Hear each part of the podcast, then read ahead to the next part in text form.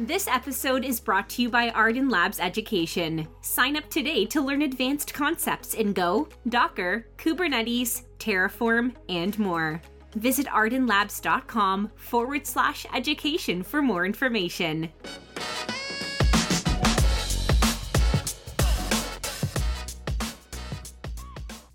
Welcome to the Arden Labs podcast. Our special guest today is Anna Wickert.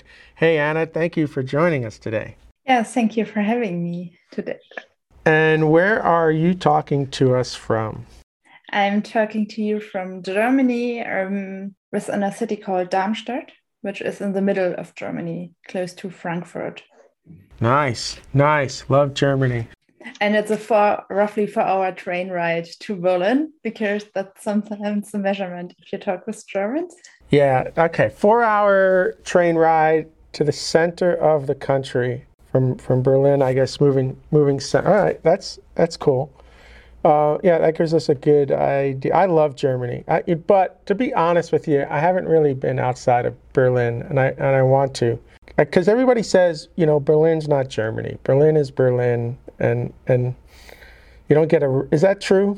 Like, Berlin's really not Germany? Yes, I think that Germany definitely has many nice other cities as well. Rory, you wouldn't also say that New York is the U.S.? Well, I think you could say that, like, New York City doesn't represent the entire state of New York, right? So, yeah, okay. I mean, I get it. Okay. Tell everybody what you're up to right now. What are you doing right now? What has Anna been busy with? So, currently I'm doing my PhD in computer science or software engineering with a bit of focus on security. And one of the things I'm doing in my free time, I also know you, is being involved in the Go community. So, for example, I organize the user chapter here in Frankfurt. Nice. Oh, so you're running the Go user meetup in Frankfurt. Nice. Yes, I do. And what is your PhD's in computer science? Is it, and you're specializing on the security side? I'm currently specializing on APIs. You can misuse them, and for like normal APIs that may cause like crashes, and for security it can also cause vulnerabilities. If you use, for example, a very common example is in Java, when you want to encrypt something with AES, the insecure block mode ECB is used. You may know these.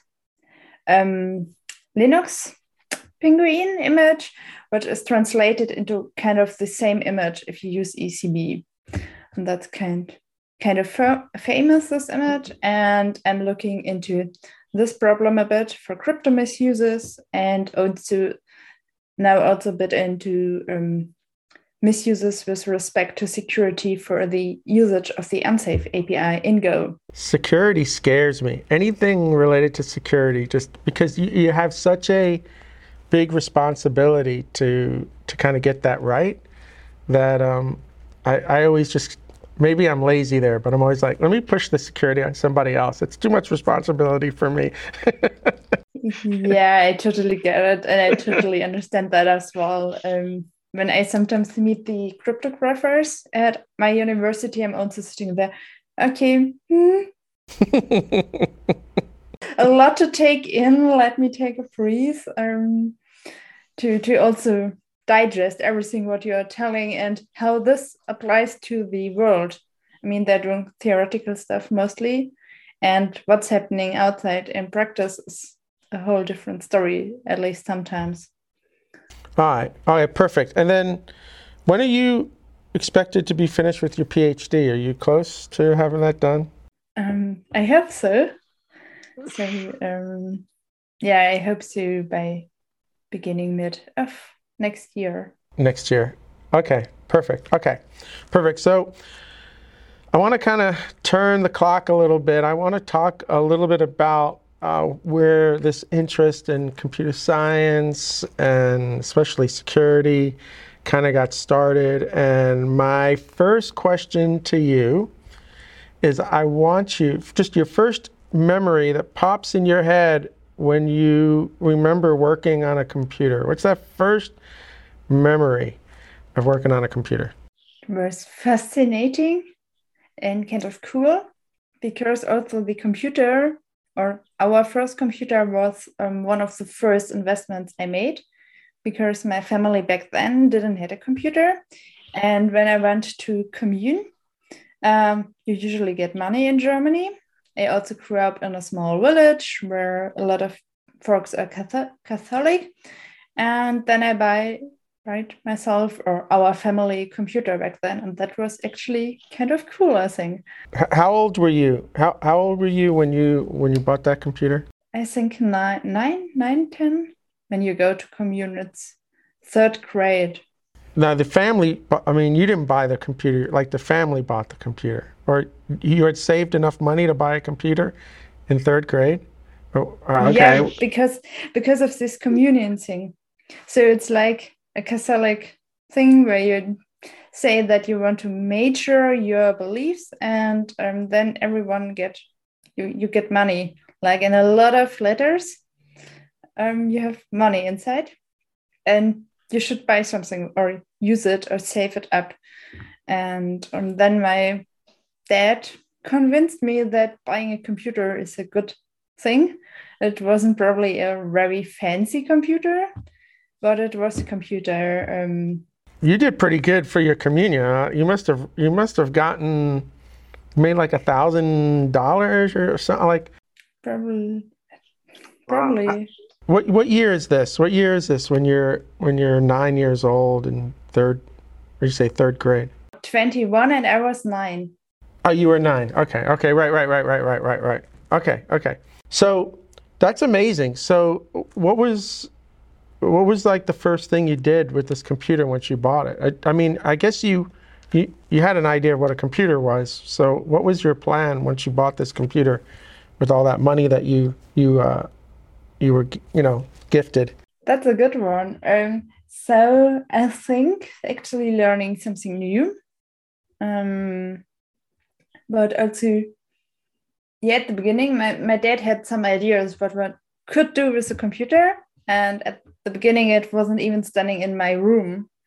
And so everyone was using it. And I think I started using the internet, some basic stuff, but nothing was development at this point of age. No, but I find it interesting. So your dad kind of convinced you to buy this computer with your money.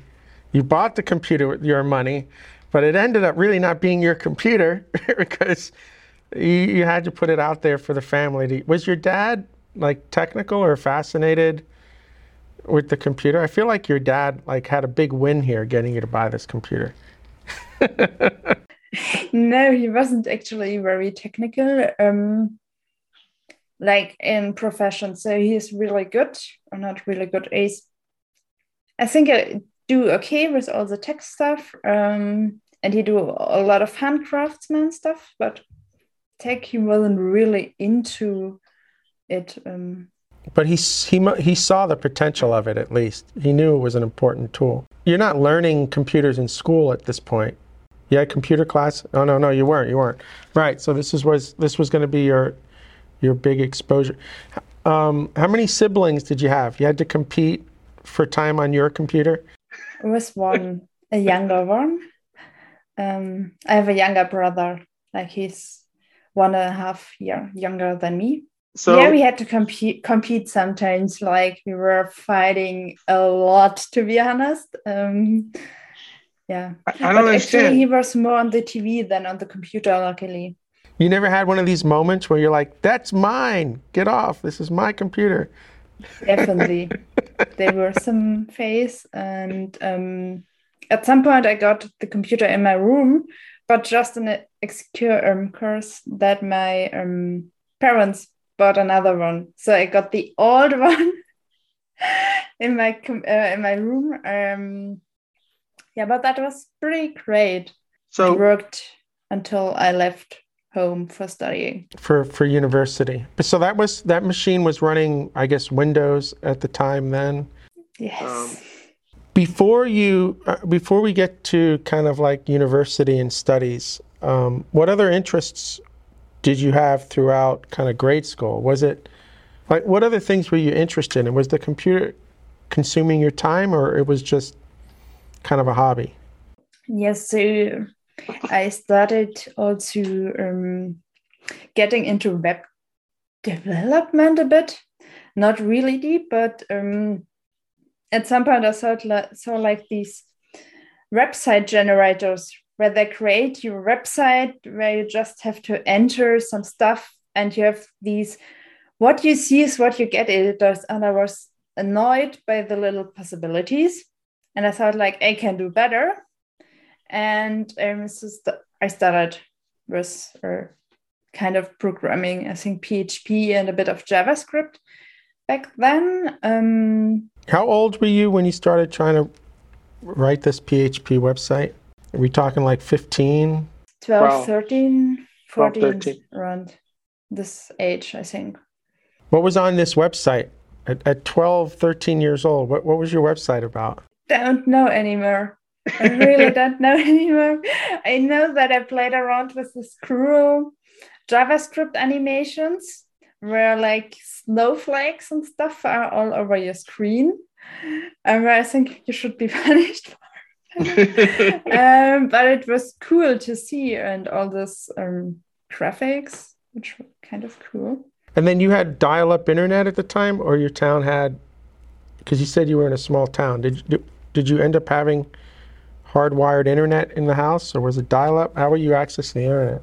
I think first it wasn't hardwired. It was like via the telephone wire. Yeah. And later we got a bit better internet access, but it was slow.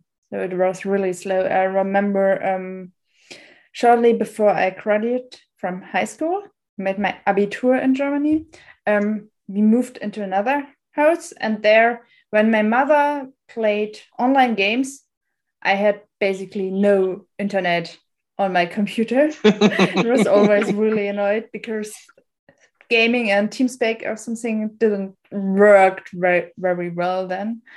So your mom was the gamer in the house. Oh, look at that. No, not really. She has just some logic puzzles, and she enjoys doing them, like us other break. And there are a lot of them online. This kind of game has some flash in it, consumes internet, annoys your daughter.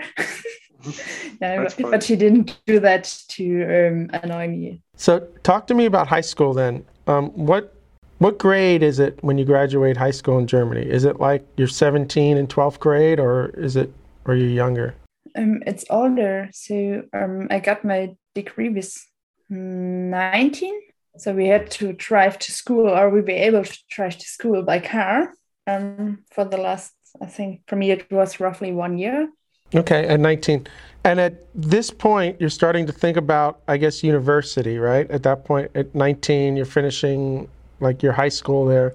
What are you thinking about in terms of that university education? Is it a computer degree? Is it like, what is it, business? Is it something else? I actually knew that 3 or 3.5 years before already, because you can finish school at around 10th grade in Germany for all the education on the job. So if you don't want to go to university, after the 10th grade is enough for the German system.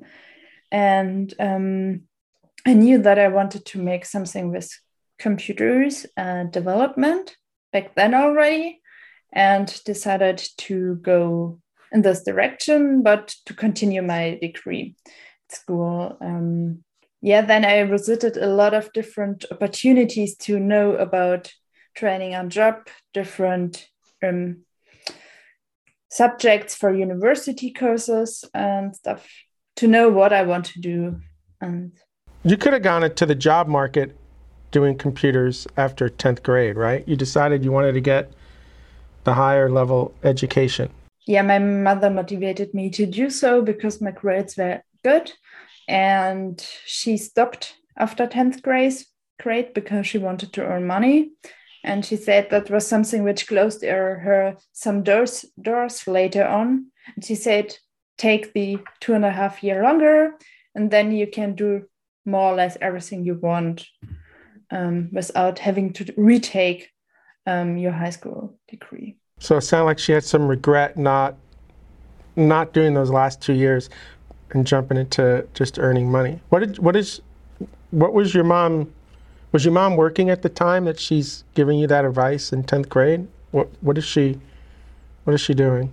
She was at this time selling stuff at markets after she was learned for not waitress but hotel management, like all the service stuff, also in a very good hotel. But she stopped when I was born, because it wasn't compatible with family life. And then after my brother was born, she didn't go back into the good restaurants, hotels, because there weren't any close. And then the restaurant where she worked in our city, our village, was closed, and then she looked for alternatives. And did you have a bunch of universities that you could choose from, or was there just one that you knew you wanted to go to at the time, and that got you out of the house, or you stayed in the house? Like, talk about that. So I wanted to go out of my parents' home. That was something I knew 100%. And actually, I had a bunch of options, because I could go basically to not every, but I think most of German universities and applied universities. And we had like a big green book from our working office, and there were like, I think 6 pages or something like this, with universities or applied universities which offer information technologies or related studies.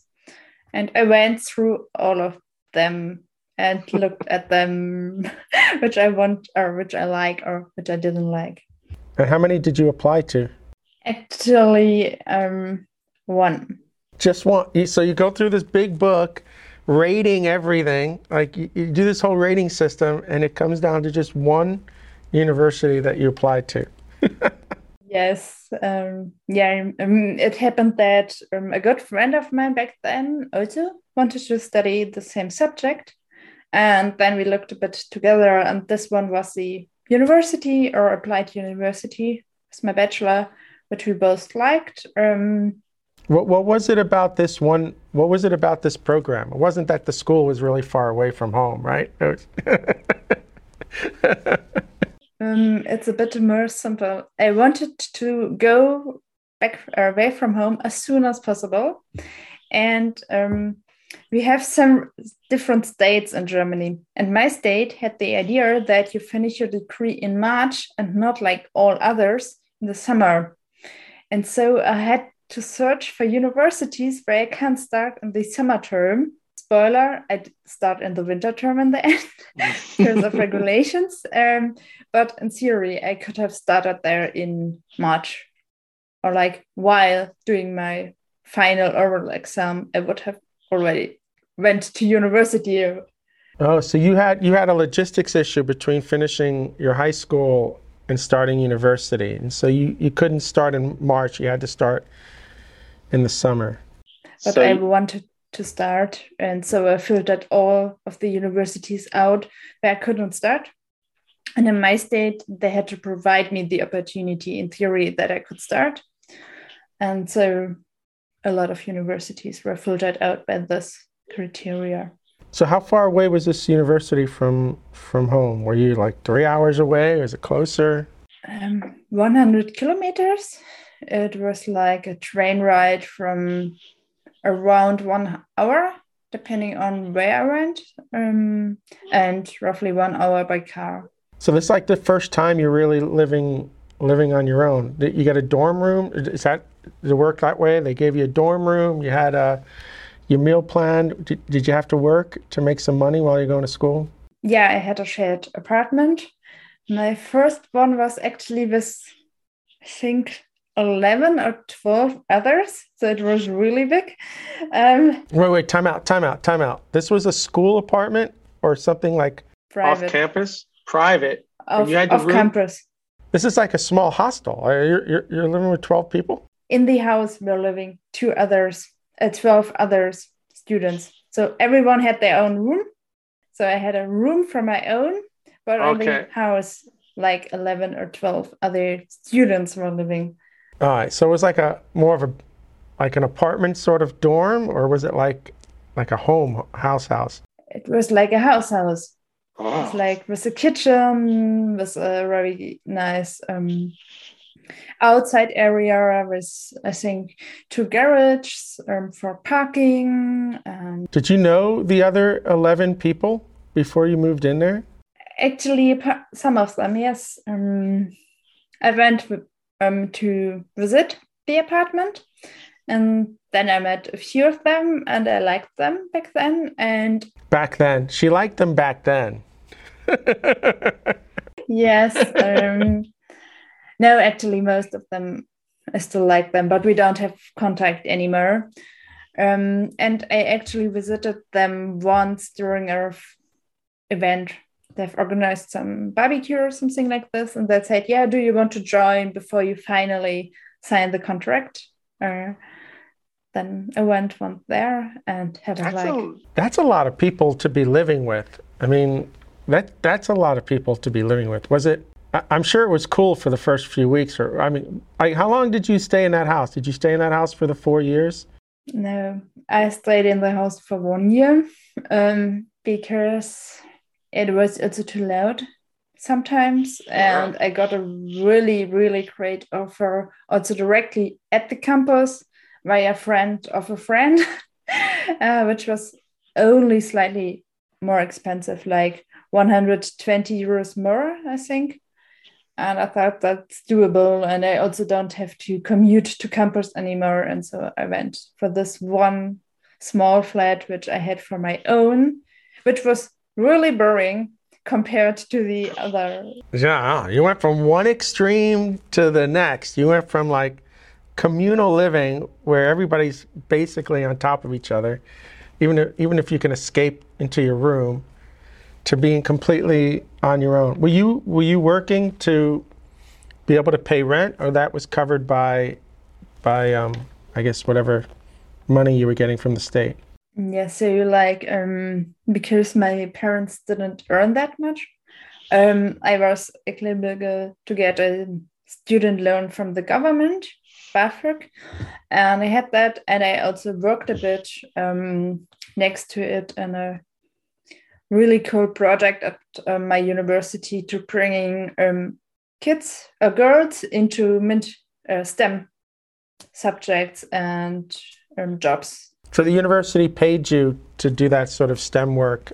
What was that work all about? What was your responsibility there? Did you have to visit local schools? Yes, we actually did sometimes at local schools. We had one partner school back then, and I was there where we teach them to program a Lego Mindstorm. So we were a group of a few students, and we teach them interchangeable. So there was 1 week that I was teaching with another one, and another week two other women were teaching them how to program on Mindstorms. That's kind of a cool job. That's a really nice. How did you land that job? It was just available? Yes, basically. No, but it was from a project which is called Ada Lovelace project. And I myself visited some of the workshops which were closer to my hometown. I also developed something on Lego Mindstorms back then. And then at this university, because it's in the same state, they had the same project. And on the information day, they had like a booth there. And I went there and asked them what they're doing and stuff like this. And then they were like, yeah, if you want, you can also become a mentee, or we can contract you to do also the great work. Wow, that's a great job. Definitely, so, it's awesome. When you started your when you started university, what was you were going to get a degree in like information systems? Was that is that the degree you ended up getting, or did anything kind of change in the 4 years you're at university in terms of what you wanted to learn? No, it was 3 years for the bachelor, and back then and nothing changed. So I made this degree straightforward. What was the majority of those 3 years? Was there a lot of programming involved in that? What did you like your core primary? What did you learn in that undergraduate degree? A lot of programming, because I was at an applied university, and some of our professors also said, like, if you leave here, you can develop and you know some development basics. So we did a lot of Java. It was always like theory in the lecture, and we had to do practical assignments all term long, and sometimes in teams and sometimes on our own, against the clock and stuff like this.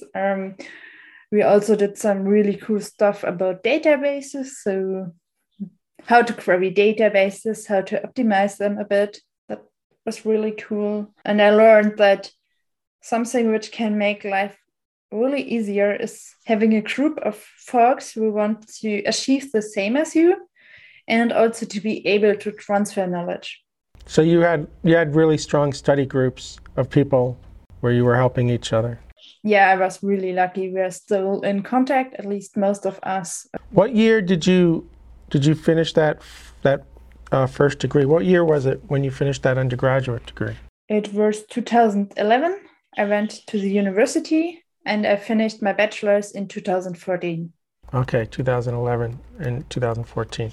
So in 2014, you have your degree finished. You have an applied computer science degree. You got a lot of strong programming knowledge. You've done what your mom asked you to do, which was to kind of push that education a little farther.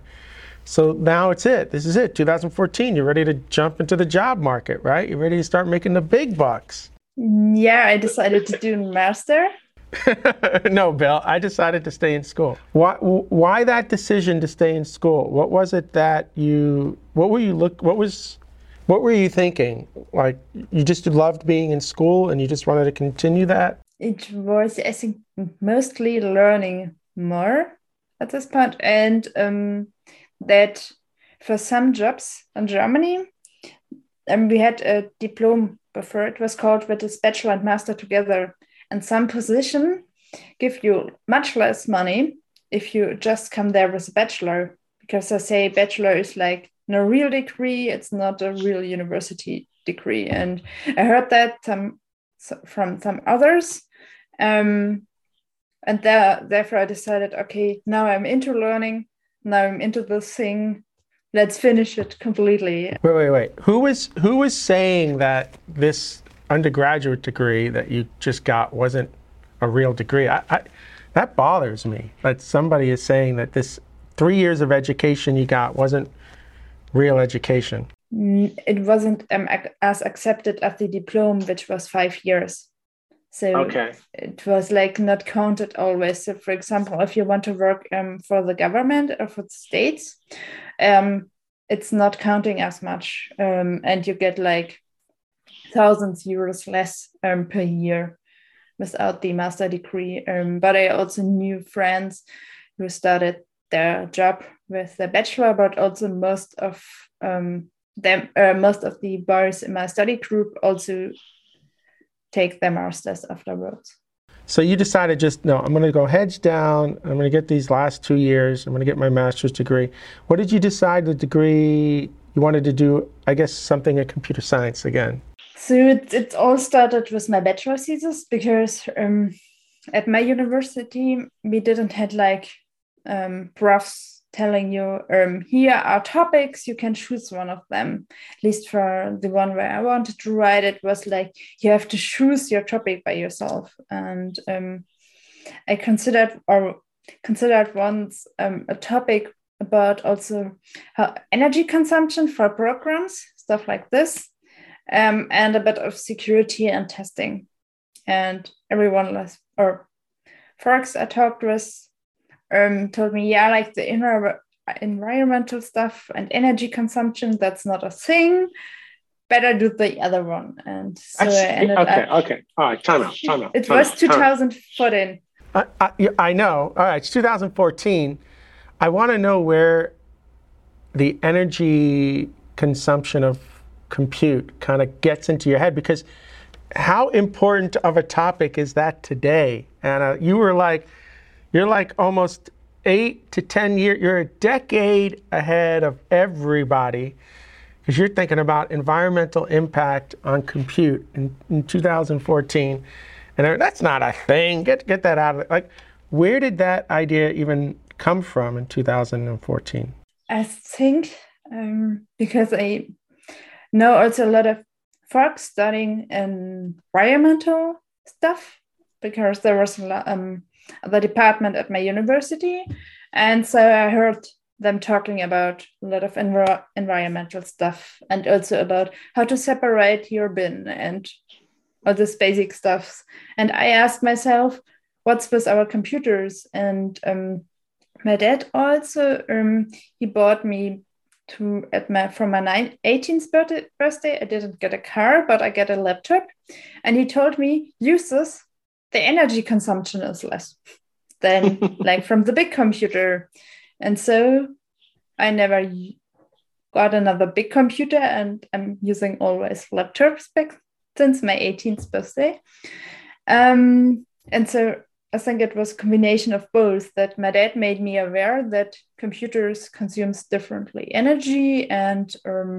But you got pushed away from that, I guess. Okay, so you got pushed away from that, and you got kind of pushed into the security side.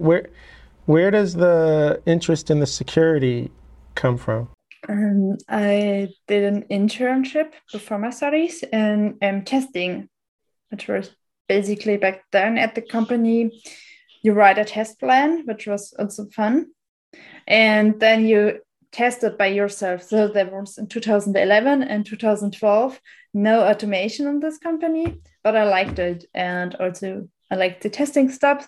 And I asked myself, what can I do further with ensuring or improving quality of programs? And then I ended up, okay, security maybe. I also was interested in the cryptography lecture at my university, but that was only open for masters. And so I said, okay, I have a bachelor thesis coming up. You can dig a bit into this topic during your bachelor thesis. So, okay, so now in 2014, you got to do 2 more years. And after all that, you decide that you're going to focus on security, and you have to choose the specific topic. So what specifically then was your master's degree kind of focused on as relates to security? It's called IT security, which was offered in Darmstadt. So I moved again further away from home. Now it's like roughly 2 hours car drive. Oh, you couldn't, you didn't do your master's in that. You had to pick another university to do your master's in. Did you go through the same process and go through the entire book and then just apply to one university? I'm teasing you a little bit, but. I was like, yeah, security. And then I looked which universities have a master degree which specializes a bit on security or has courses on security. And that were far less universities than back to my bachelor's. Gotcha. But you picked this. Why did you pick this particular university for your master's then? Because it was focused also more on application security. There were some lectures about static analysis and some of the software part, because there were like a few programs which focused more on networks and hardware, and that wasn't in my interest. Yeah, I think that was the main motivation, because I say, yeah, the program sounds interesting. Okay, so and they had the possibility to row there.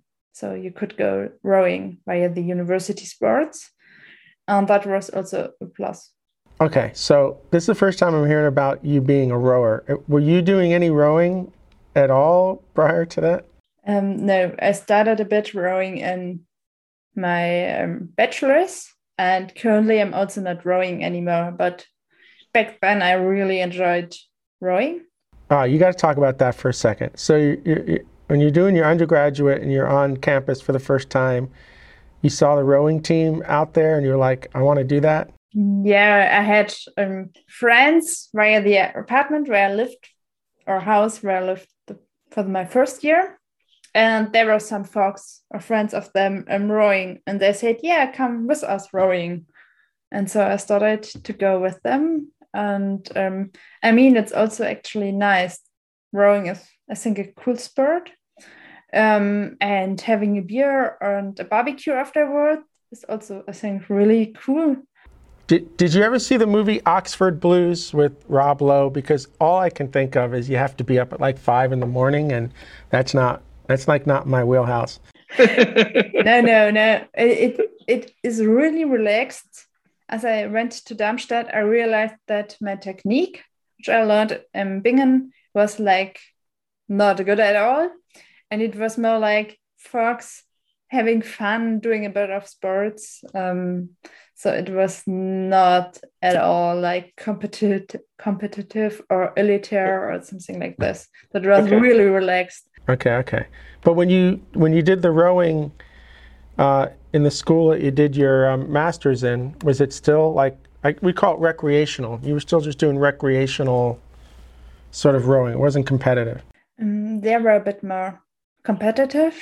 And that was also some of the things which took me a bit of the joy, because it was hard, at least for me, with several side hustles to go there 3 times or 2 times a week, especially as my city is not close to a river and you have to take a bike ride from 1 hour per way to go rowing. And then, I stopped it during my PhD, when I also went bouldering, and then I suddenly said, no, it's too much of a commitment, and I don't want the others to depend on me in my rowing team, because rowing is a team sport, and I said I can't give what they're expecting from me, and it doesn't make sense if I go once a week when all others are training more. Yeah. Well, you must have been in amazing shape. You got to get on a bike, ride to the river, get in the boat, row, then you got to ride your bike back. I'm exhausted just thinking about it. Sometimes you took the cars, to be honest. So it was not always bike, but car was also like 30 to 40 minutes car ride. Yeah, that's a commitment that's a commitment right there. All right. So when you do your 2 years, you get this master's in kind of, application level security. You're learning, I'm guessing what you're learning is, at least in this master's degree, is how to write software in a way where it mitigates all of these sort of like memory buffer overflows and things like that. Is there more to what degree are you learning there with application security? So it was general IT security. So you had different focus areas. What I learned more, or what I enjoyed more, was several lectures on static analysis, how they work, because there's a whole field on research about all this stuff. I took several courses. We also had some basics like cryptography.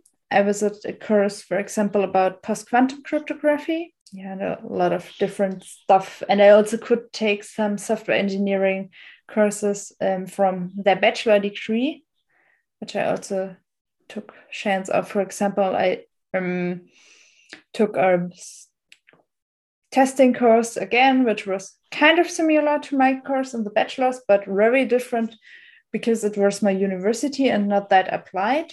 Did you get to write any like static analysis tooling during that degree? Yes, we had, for example, practical labs where we had to write some, and I was in a research project where I was kind of the only developer for static analysis for Go. That's why I went into Go.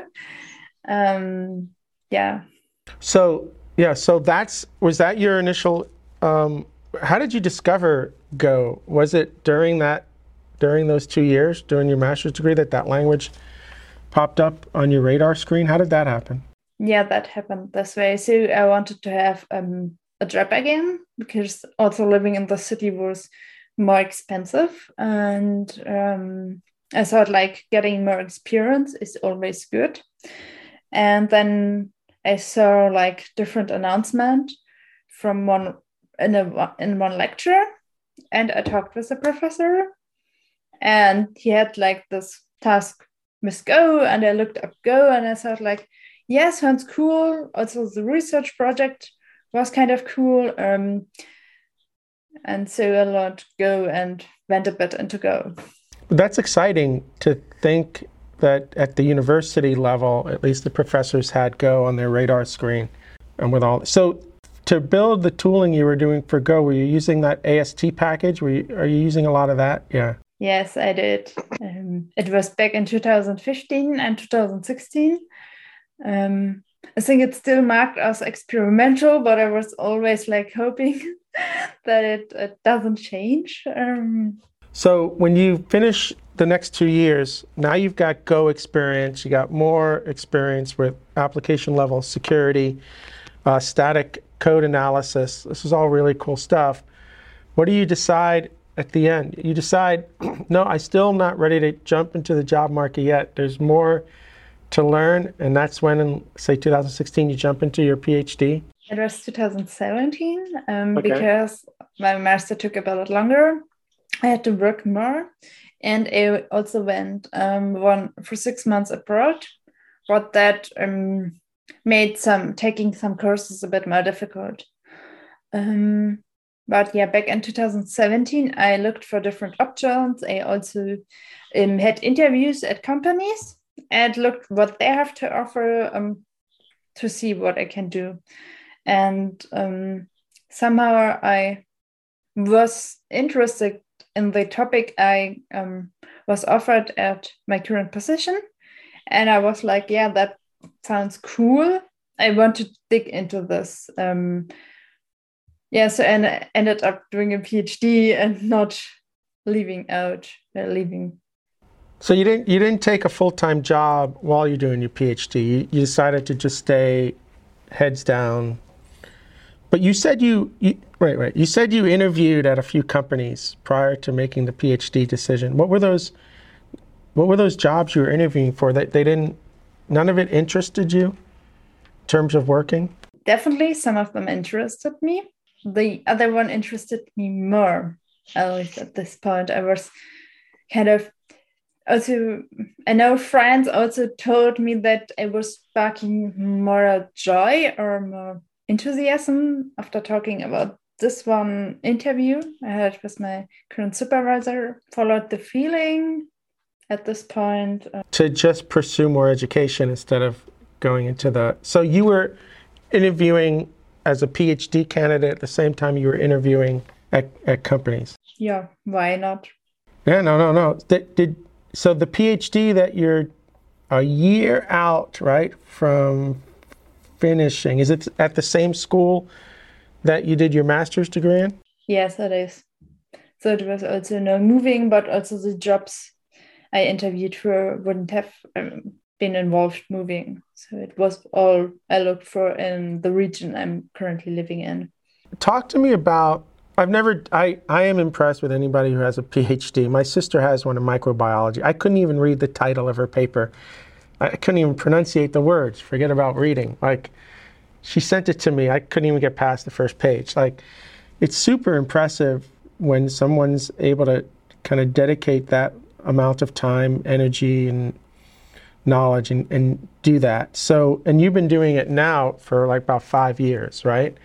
So I'm kind of super interested in what's involved in getting this PhD. Is it like the first couple of years pure research and writing? And like, can you kind of walk me through a little bit of like what the last 5 years have been like getting this PhD and the work that you have to do to earn it? Yes. So like there exist different programs. And for me, for example, at the beginning, it was that I have to know everything about the project I'm working on for a big review with our agency who gives us the money. And that was kind of intimidating on my first days as I get to know it. And so that was basically my first 2.5 months, knowing everything about the project, making posters and preparing myself to answer questions about the whole project. What was the project itself? What was the core project that you were jumping into? It was a collaborative research center where a lot of different disciplines and a lot of cryptographers are working on. And we are providing a bit of support from the software engineering perspective. Yeah, basically, they observed, or others observed, that developers tend to make often misuses for cryptography. Sometimes they are on purpose, but sometimes also not.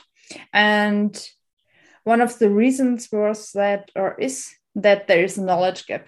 And we tried to provide static analysis and code generation to bit closing this gap between developers and cryptographers.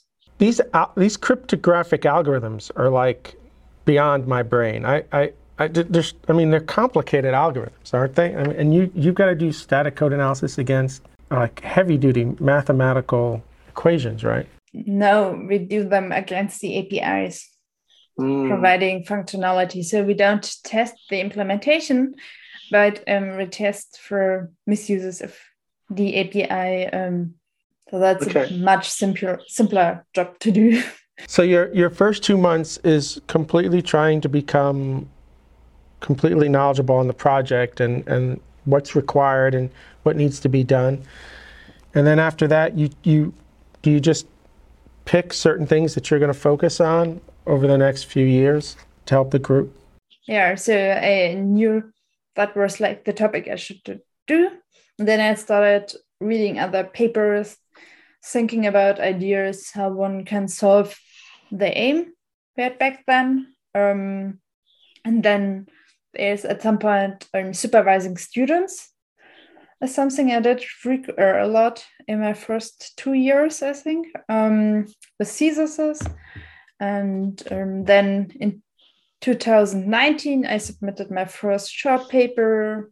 I created a benchmark and then I tried to build a bit up on it, but I also worked on other projects. And now I'm trying to get all the things I did a bit together to wrap it up and to finish. Into a final sort of final paper and a final sort of like piece of work. Yes, yeah. Just submitted 2 papers last week. So you're spending a lot of time writing, like right? I mean, you're spending would you say like the majority of your time is spent writing at this point to finish this up? No, currently not. Also, sometimes for me, writing also includes getting my data straight. And I think you would say that our Ponder is coding as well. But but it's also a bit of reading, so you also have to read papers, but yeah, the writing will increase over the next months for me, definitely. Wow. What are you doing to earn money while you're doing this as well? You must be working a little bit part-time. So in Germany, we are really lucky and paid a 100% position for doing our PhD. Oh, you're getting, in a sense, paid for doing the PhD work. So you have enough to cover expenses. Yes, I have, definitely. That's huge. Wow. That's brilliant. So that alleviates a lot of stress. Yeah, definitely. So, okay. So you're going to be done with your PhD in, let's say, like a year, right? Like, that's the plan. It's going to happen. I'm looking at Anna, if you're not on the YouTube, and she's like, I can see it in her face. Like, it's going to be, we're almost done. We're almost at the finish line. And then we're done with schooling for a while, Anna. So you're going to jump into the job market. You must be thinking a little bit about what you want to do. Are you thinking government? Are you thinking like private industry? Do you have a general idea of what you, like the Go team has openings right now for people to work on the crypto side of things. Like the Go team needs you right now, Anna.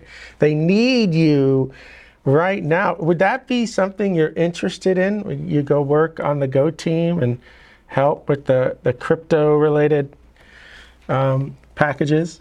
I don't know them, so I can't say a clear yes or no, because I think the team and the concrete tasks are really important. Back to your question, I think I want to go private and not work for the government, because there are also, I think, one or two close by, and no, I currently don't think that I will work for them. I have some ideas. I'm currently exploring what they are not, or thinking about, but they are not like final or something. You know what I mean? Like, no, I do, but I want to know what your dream job is. Like if you, the moment you get that PhD and you hang it on the wall, like what's that dream job you want to do on Monday? Like what would that job be? Probably taking a bit time off first. My dream job is to go on vacation. Okay, I get it. Okay, 3 months after you put you put your PhD on the wall, and now we're saying, Dr.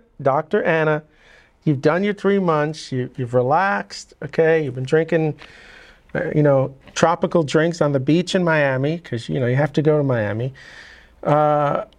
What's that dream job?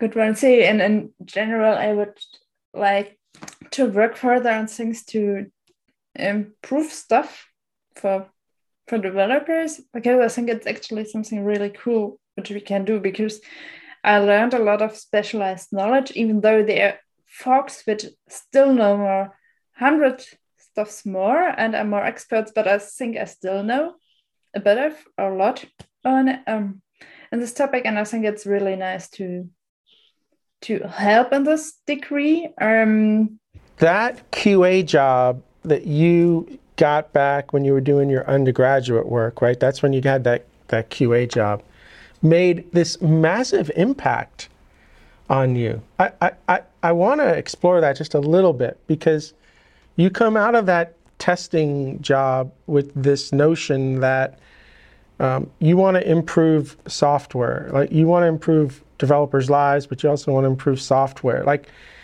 even just now, what's the best job? My best job would be to help improve the quality of, this testing job had this massive impact. So I'm wondering, did you just see nightmares of software when you were there testing, or did you just feel satisfaction when you found problems and you were fixing it?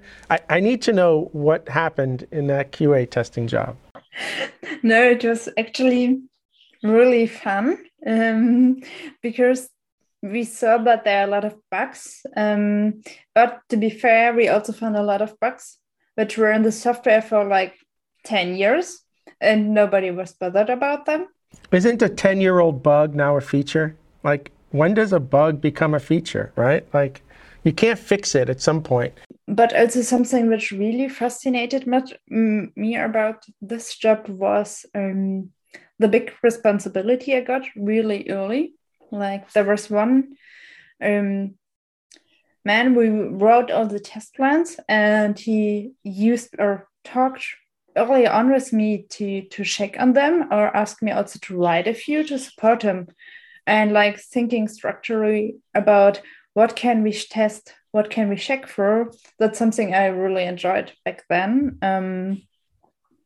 And that was also really cool. I was there for 1 month in 2012, so 1 year later, and he was off one day. And on this one day off, I was responsible to coordinate all the tests for him, you do this task, and asking, did you do it, and collecting the feedback and writing the test on that, what was happening there in the small company. That work resonated with you from the beginning. Yeah, I enjoyed it, actually. It was also the most diverse team I ever worked in.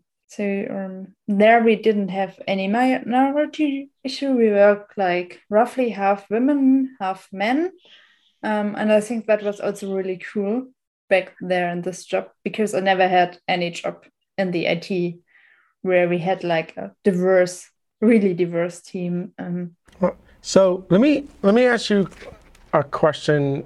If you're still working with Go, they just introduced native fuzzing into the language. Have you ever played with, and it doesn't have to be Go fuzzing specifically, but have you ever played with fuzzing? What are your thoughts on fuzzing as relates to kind of the work you're interested in? So I played with fuzzing. I must admit, not yet with Go, but it's definitely on my to-do list. And I think it's a great thing in addition. So I think there doesn't exist one solution to solve our problems. And I think fuzzing is one cool tool beside others. And from what I have seen so far, the Go fuzzing tool is also pretty good. Yeah, I haven't played with the new implementation. I used to even teach the old implementation. My problem was always that it seemed to work best with functions that took really raw input, like a slice of bytes or something, right? Because the tool is generating a bunch of different random byte patterns, right? Based on a starting point, obviously. So if you had APIs that really couldn't kind of conform to the fuzzing input, it didn't seem to be practical to me. Now, this was me looking at it at a high level. So I'm guessing that somebody knows better than I do about how to leverage it for APIs that are not just, say, a slice of bytes. Yeah, probably. But I have to be honest, I can't answer you that because I didn't look into detail in the Go fuzzer. You know that there's also a lot of research about it, around it. No. It's all good. It's all good because you did a lot of work in testing API, right? An API surface and things like that. So I was just kind of curious what your approaches are. Like, kind of, if I gave you an API right now on something I'd written, like, what is your initial approach in kind of validating some basic security? And so basically what most of the problems are is in Java, for example, that the APIs allows cryptography, which isn't considered as secure anymore. So for example, the ECB mode I mentioned in the beginning, that would be something we look for, like, is it possible with this API to encode, decrypt something with ECB? And I would look systematically through some of the misused types be encoded for other languages. So actually I did something with Python, and there we transported or had a list of misuses we wanted to check for, where other researchers looked for C and Java. And I took this list and we looked through the different, or for 4 or 5 different Python libraries, if these cases are possible. So it's mostly parametric, so which parameters are allowed. For example, clearing a password or some function calls could be missing. I got it, yeah. But I like that you're focused on the crypto side of things, because the entire world is kind of moving pretty heavily into cryptographic audit trails, whether it's blockchain or anything else, right? These algorithms are becoming more and more and more, and nobody understands them underneath. Everybody kind of knows how to use them. I know how to use private and public keys. I know how to write, signatures with APIs, but you start asking me about an ECDSA curve, and I'm raising the white flag. Like, I don't know. I mean, that math is beyond my brain. Yeah. So it's good that you're focusing on that, because I think this is becoming more and more important. Every year. Yeah, so we found some problems because security evolves. So things we now add to the API may be not secure anymore later on. And actually one cool thing about Go, talking about the ECB mode, there are blog posts by, I think, Rob Pike, don't take my word for 100%, who said, no, we don't include it into the standard API because it's insecure. we don't need it. And that's something I found really cool, actually. All right, we are pretty much out of time. This has been, for me, this has been great because we've talked here and there, and I really did want to kind of get your story. And I'm really excited to see where you land once you get this PhD done next year, right? Next year, it's going to be done. And then it will be really cool to kind of see where you end up. So we got to stay in touch so I can see that. And the work you're doing on the Go Meetup is, what have you gone back, just real quick, have you been able to kind of go back and start any sort of meetups there? Are you thinking everything still has to be virtual there in Germany, or can you start doing some like physical meetups again? We can do in theory, but we are currently struggling or considering what the best option, because we also usually get hosted by companies, and so they have to check if they can host us. And we as the Orga team think that currently the regulations on meeting in person are rather not strict in Germany. And so we are looking also for what is like a setting where we all would feel safe to make the meetup. And yeah, there we are checking about. We also hope that we can do some in June or July back in person, but we also had virtual ones, or only virtual ones since March. And you're going to be at GopherCon EU in July? I will be speaking at GopherCon EU. What is your talk on? What is your talk? I will talk about the taint analysis from Go, from Google GoFlow. It's a taint analysis which exists now for Go, and I will talk about it because it's really related to my master's thesis. And I talked once with Angelica for talk ideas, and then we both thought, that's actually a cool, nice idea, because that's also maybe a big intimidating topic if you don't know the basics and don't know what's important, because there are only a few books which are approachable or where you don't need a degree or know all the papers about this stuff. Well, if you need a practice audience to practice before getting on stage, reach out, because at Arden, we bring people in to give talks. And I believe that at Arden here, at least, we're very warm and welcoming, and we'd love to hear that talk and give you some feedback. If you want it, we're there. So just remember. Yes, thank you. I will remember it. Yeah, and I'm going to be there too, so I'm going to get to see your talk live. I'm excited. Yeah, I'm also excited to go to Berlin after, I think, it was 4 years not in Berlin. I'm also really looking forward. It's my second in-person Go conference and my first Go conference where I speak in person, not like, virtual for camera. Yeah, so I'm also a bit excited about it. Yeah, it's going to be great. I can't wait. Okay. We're out of time. So, Anna, if anybody wants to reach out to you after hearing your story, what is the best way for them to get in touch with you? I think it's Twitter or LinkedIn. All right, perfect. So we will add that to the show notes when this is available, so anybody can reach out. Thank you so much. I know how busy you are, so thank you for finding some time to talk to us today. I really do appreciate it. Yes, thank you too. I think you're also very busy, or I know it. So it was really nice to be here.